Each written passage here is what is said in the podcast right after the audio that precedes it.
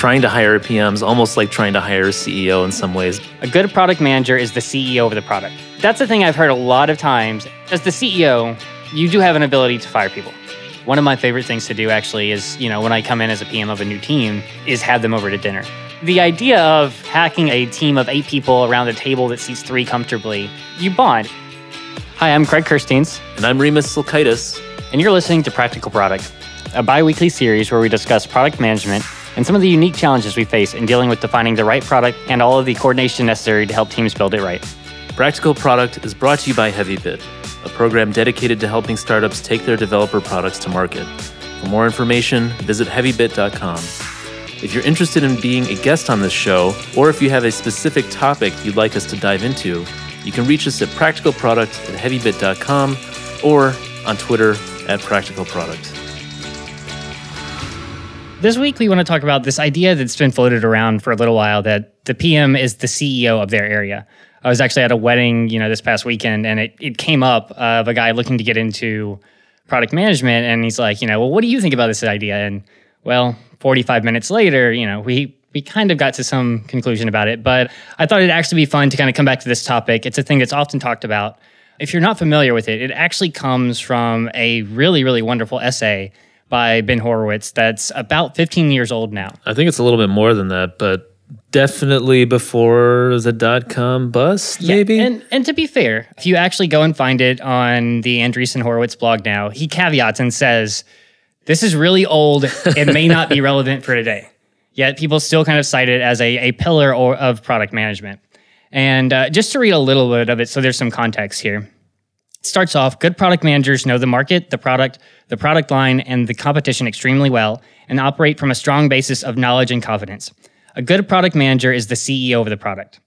It goes on and kind of goes into more of a, you know, good product manager, bad product managers. Bad product managers have lots of excuses, etc. There is a lot of really good insights in there. For that one one piece right there in that second sentence, a good product manager is the CEO of the product. That's the thing I've heard a lot of times, and I think there's a lot of strong opinions about it. And we just thought it'd be fun to kind of dissect that a little bit today. So, product manager as CEO, do you want to just start it off right off the bat and say do you agree with this? Yes or no? Yes or no is is hard, right? So it depends. It depends. It depends. Yeah. Um, our uh, favorite phrase there. You know, I can see a lot of where he's coming from there, right? That idea of like, you don't make excuses. The buck stops with me. I, I fully support that idea, right? There's a lot of kind of analogies that that are drawn throughout the rest of it, but as the PM, you should be responsible for your area. So don't disagree with that at all. Uh, I'll, I'll agree with that. I think that it's one of these situations where you may not be the one building product.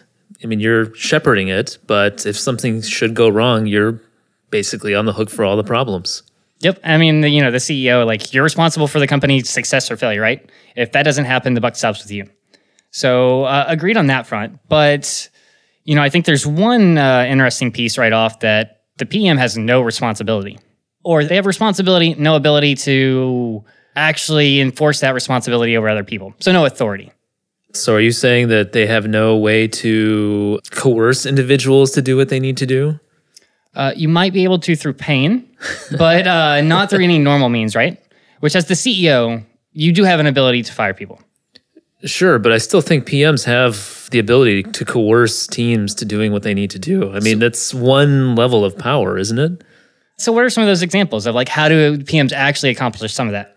Well, actually, I, I like to talk about uh, something a little bit different when it comes to PM as CEO of product, and that is, you know, how does this the PM actually draw their their power in terms of owning that product area? Because I think there's a, a good social psychology study that was done back in the late 50s that kind of lends itself to this difference between product manager as CEO and PM as not CEO. I, mean, I guess that's the characterization we'll go with right now. But this study by French and Raven, I implore all of the listeners to go check this out. It's on Wikipedia and there's a great uh, summary of it. But basically, there's five sources of power when it comes to relationships within an organization. There's legitimate, meaning that the person has a position of authority. There's referent, meaning that you have some affiliation with the people that you're working with. There's expert power, meaning that you've got some technological or knowledge about something that's important. Which you may or may not have, right? That was one I think we, we've talked a little bit about before. Like, if you come from that technology background, you have a little more authority. If you don't have that, it's harder. So, okay. For sure. And then the other two are coercive and reward. So, rewards, I think, pretty self explanatory. You can get someone to do something if you give them the, the carrot in front of them, right? And that coercive one is you know, the one I characterize more as like the Steve Jobs type, where you're going to try and get someone to do what you want no matter what. You know, when I look at these five sources of power, you know, I like to make the distinction that the CEO actually has legitimate, the PM does not.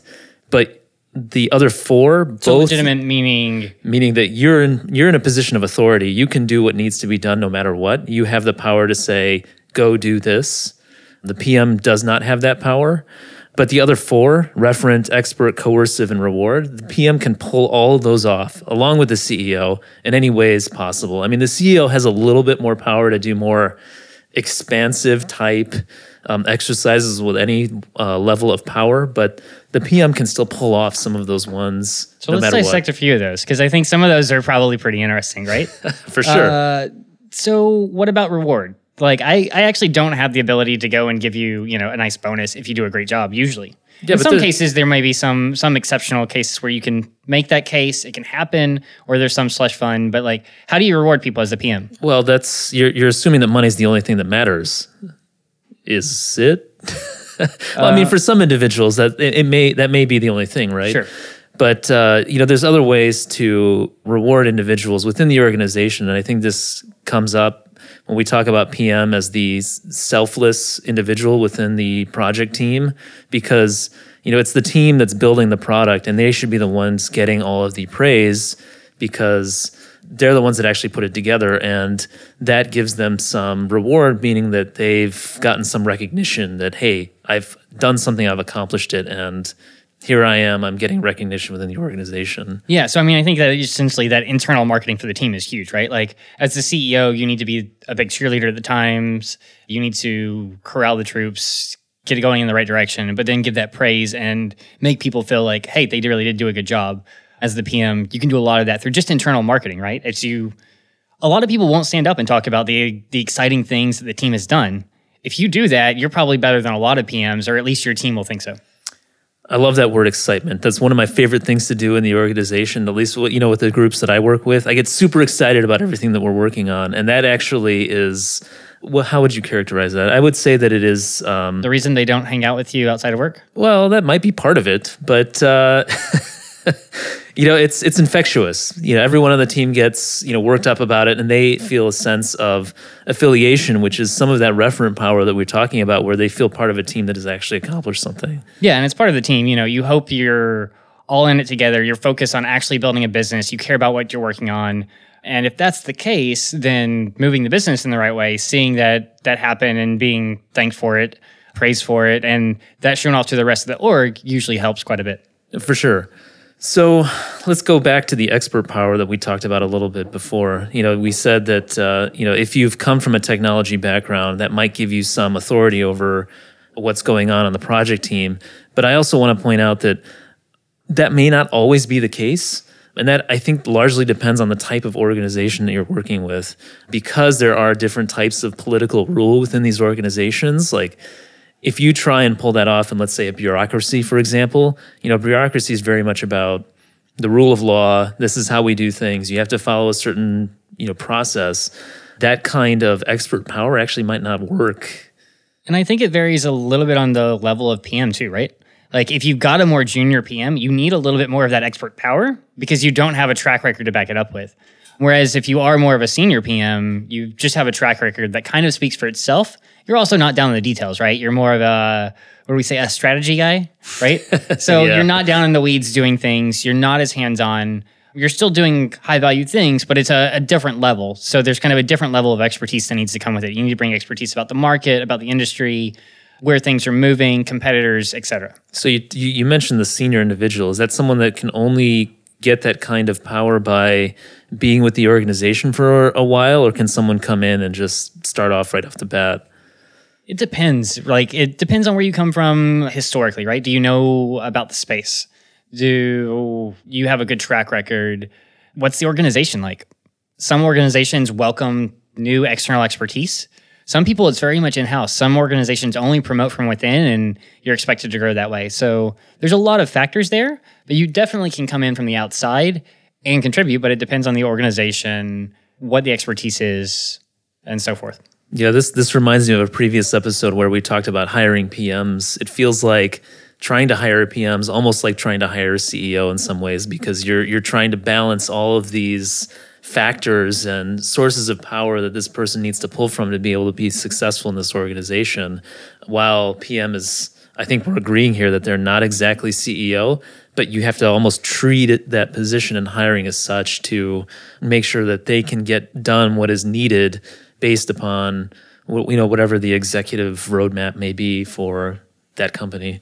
And I think there's, a, I think you hit on there that they need to have a lot of different skills and kind of be cross discipline, right? That's another thing that the CEO is very common. I I've only been CEO of a very small startup of my own, but the things I had to do that I really didn't want to around accounting or marketing or sometimes engineering, you basically have to span everything, right? As you grow, you you still have people who, you know, have more expertise in those areas, but the buck stops with you and all of those things roll into you. So you've got to have some level of, of operating expertise across all of them. As a PM, it's it's very similar. You need to know about marketing and product marketing. You need to interface with sales. You need to interface with engineering. You need to interface with customers. You need to interface, you know, market internally, market externally. So there's a lot of different hats you've got to wear. It varies based on the organization you have of how much you do which ones, but you do have to spread yourself across a number of different areas. Have you ever worked in an organization or have you ever been that CEO that's used coercion to get teams to, to do what you want? That's a loaded question. Come on. Given the teams I've worked with, I'm going to pass on answering on that latter one. let's let's rephrase the question. Have you observed teams where PMs have been coercive and compare that to maybe even as an organization where you've been at where CEOs may have done that or you've seen CEOs act like that? Give me some background. I don't see, think I've ever seen a place where it created long-term success. Mm. In contrast, I've seen, uh, actually, in a similar fashion, I've seen where monetary rewards were created as an alternative to coercion, right? If you do this really hard thing, you'll get rewarded in this way. And it actually creates some long term damage. So I, I don't know that either of them is, you know, healthy as a, a stopgap, which is where you usually find that kind of coercion you find that kind of reward set up, right? It's it's meant for short frame games instead of long term gains. I mean, should I use the Steve Jobs example? Like, I feel like that's the one that comes up all the time when I talk about CEOs and coercions. It's I am Steve, I do what I want, and you fall in line. Yet everyone still followed Apple, and it is what it is today as a result. I mean, isn't that the counterexample to this? I think if you have a really strong CEO, you have the ability to do that. If you have a really strong PM, they're not going to last very long that's trying to do that. um, from, from what I've seen from experience, because you don't have that legitimate power, right? With the CEO, if they're wrong, the company's gone. And that is a, a different barrier that, you know, we've got to give a lot of respect to a CEO, right? Like, you're there putting food on the table for a lot of people. A lot of people have invested a lot into a company when they join you're responsible for making that successful. So there is a separate kind of set of responsibility that truly comes along with that. For sure. Now I've got all these visions of all these people trying to, you know, that are relying on the CEO to do a good job, you know, to make sure that the company stays solvent because otherwise, you know, they're out of a job. But in contrast, you know, if you're a chief product officer at a fairly large company, you may have that same responsibility, wouldn't you? I mean, if if you are managing a product line of something that brings in a billion dollars, don't you have the same kind of legitimate power? True, but I think you maybe have a few more chances. You've got other checks and balances in place, right? There's other people looking on the outside and by that time you've built up some experience of doing that. Hopefully you're not missing over and over and over. Otherwise, how do you get into that that role? I, I, co- I coerced people to get into that role. That's what I did. coming back to this idea of um, of like, can a CEO do it? I think we had a, a really interesting, you know, example from our last episode where we look in Yammer being so data driven now, that was the way of overcoming that, right? So there are other ways to counterbalance that. In product, you usually have to show up with hard data, which is another form of kind of that expert power, right? If you show up with actual data, which you should be doing as a PM, not being driven purely on intuition, in some way you're being more thorough than than maybe the other side of it. Somehow we've worked data back into every single episode. I love that. Okay, so data makes you an expert, possibly, right? I mean, it's we probably could have another episode just on intuition versus data. I think we've kind of settled, maybe not totally on it needing to have both to some extent. I think we touched on it in that same episode. You missed one of them that you hit earlier. That I think actually the PM might have some actual source of power that the CEO might not as easily. What's that? Referent. Oh, the uh, the affiliation one. That's the one we have not t- yet talked about. So this one I think is is really interesting. That without that legitimate power mm-hmm. as a PM, mm-hmm. right? Without that ability to come in to fire someone, to give them a raise, to say you have to listen to me because I said to do this, you have to find other ways of, of getting things done. We've hit on a lot of them, but I think one of them is bonding with your team, right? Having a shared sense of vision, value. You affiliate with that team, and there's a sense of bonding there.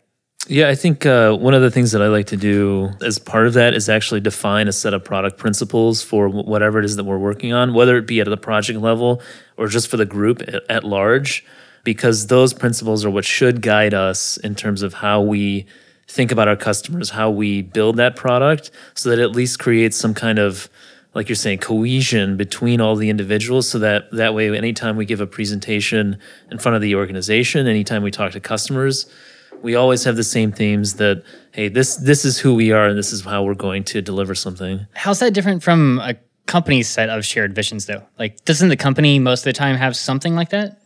Uh, if it's a good company they should. I mean they should have their mission statements. They should have you know their quarterly yearly goals or whatever whatever it is that they use okrs v2 moms whatever.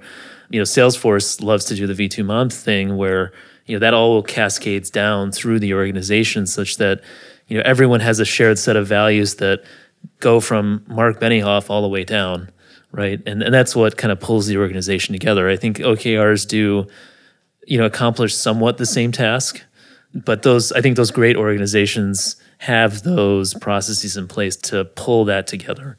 Now, do you just go and mirror the organization then? Because don't you just feel like it's part of the the bigger organization? So there's no one thing I've seen that's very empowering is when a smaller team smaller product area feels really bonded together, right? And that happens in a smaller group rather than the bigger company. They feel like they have a clear goal, they're all aligned while they're they're tied to the bigger company.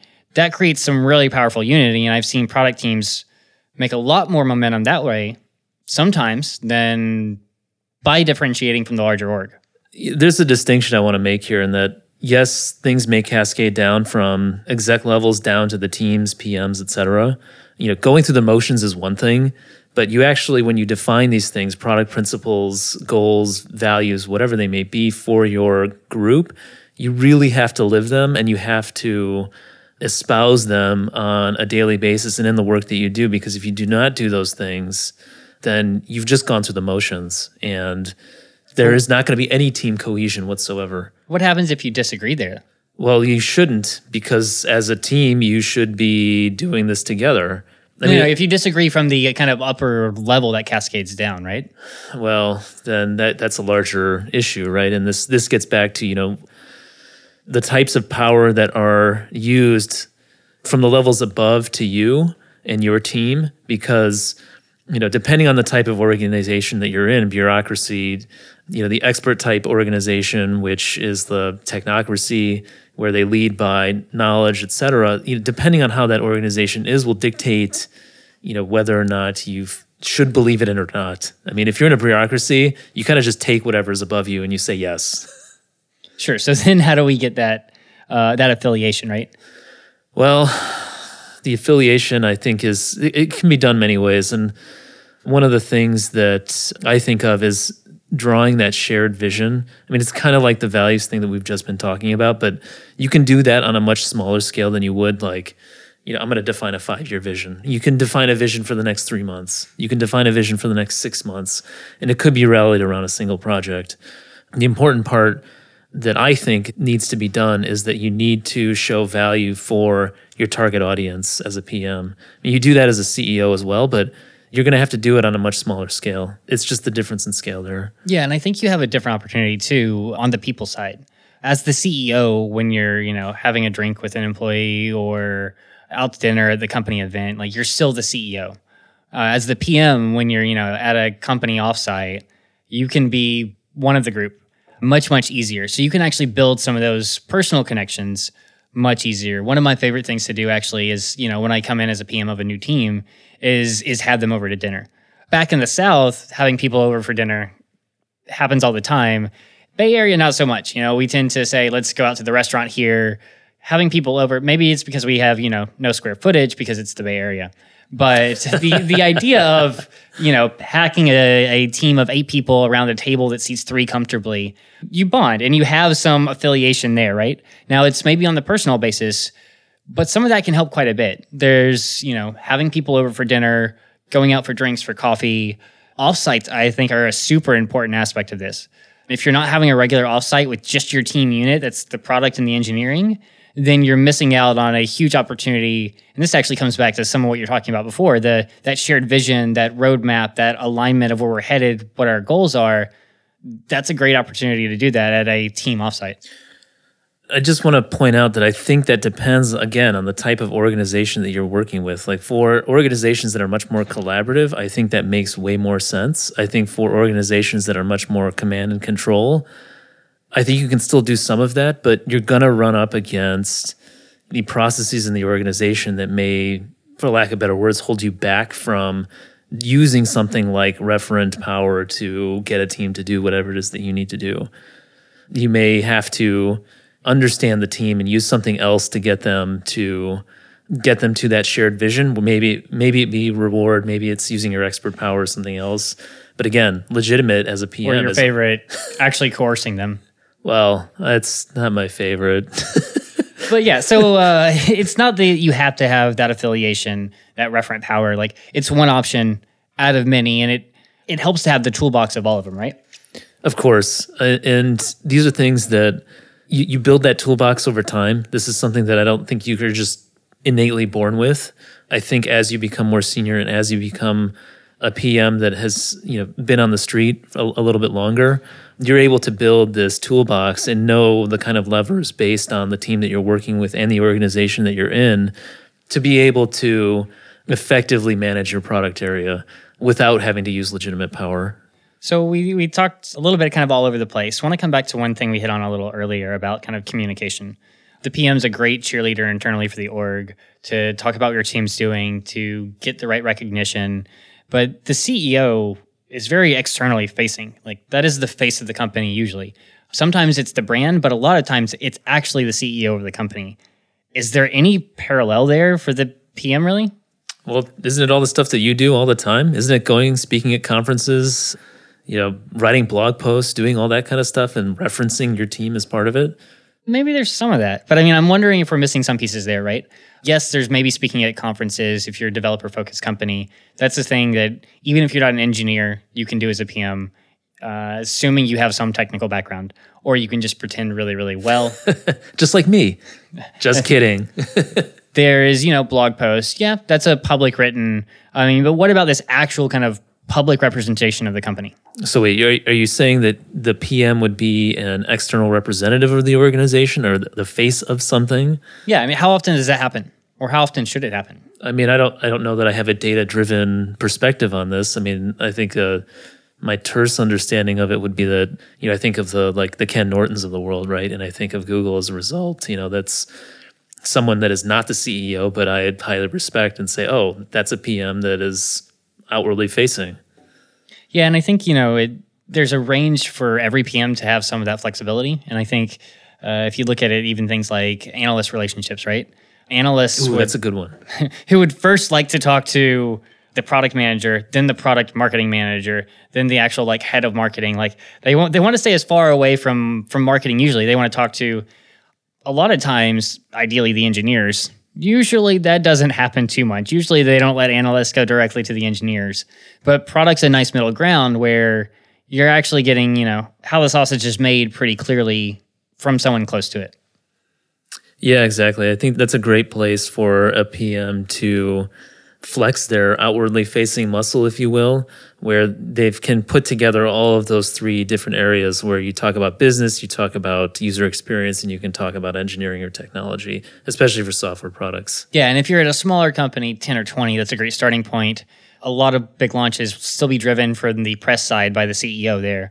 But once you're at a 50, 100 person company, you actually start to take on some of those press responsibilities. It all depends on the size of the launch.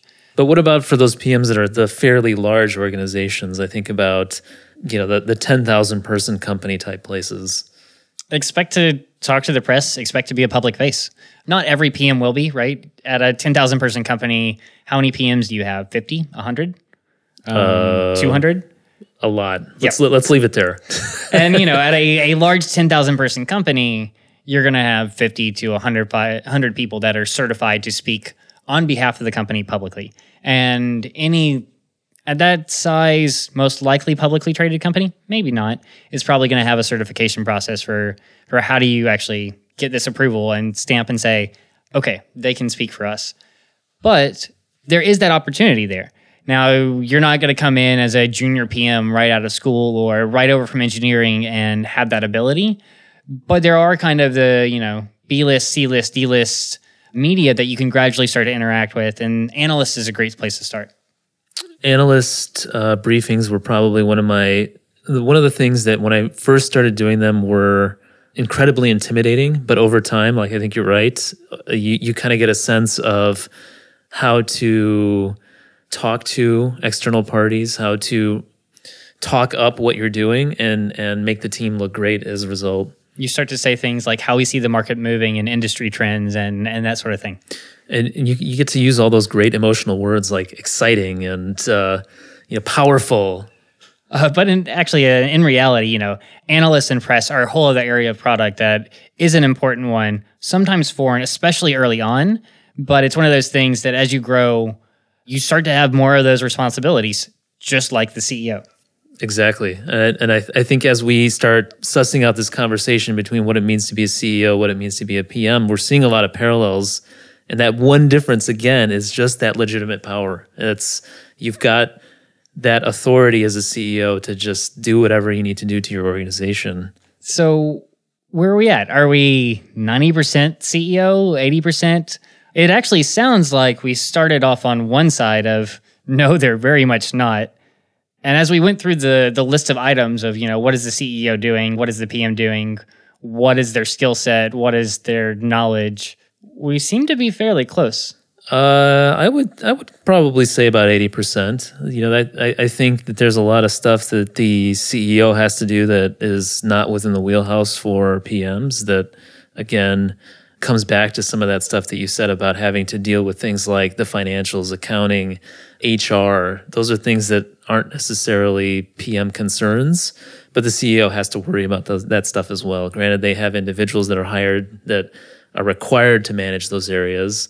PMs don't have that. And in some ways, you know, if your project team doesn't have a project manager as the PM, you're you're pretty much it. Yep. Yeah, I think that's an interesting one is that uh in some cases, a product manager may manage a P&L, but usually they're not truly managing the P&L just like the CEO does for the entire company, right? Exactly.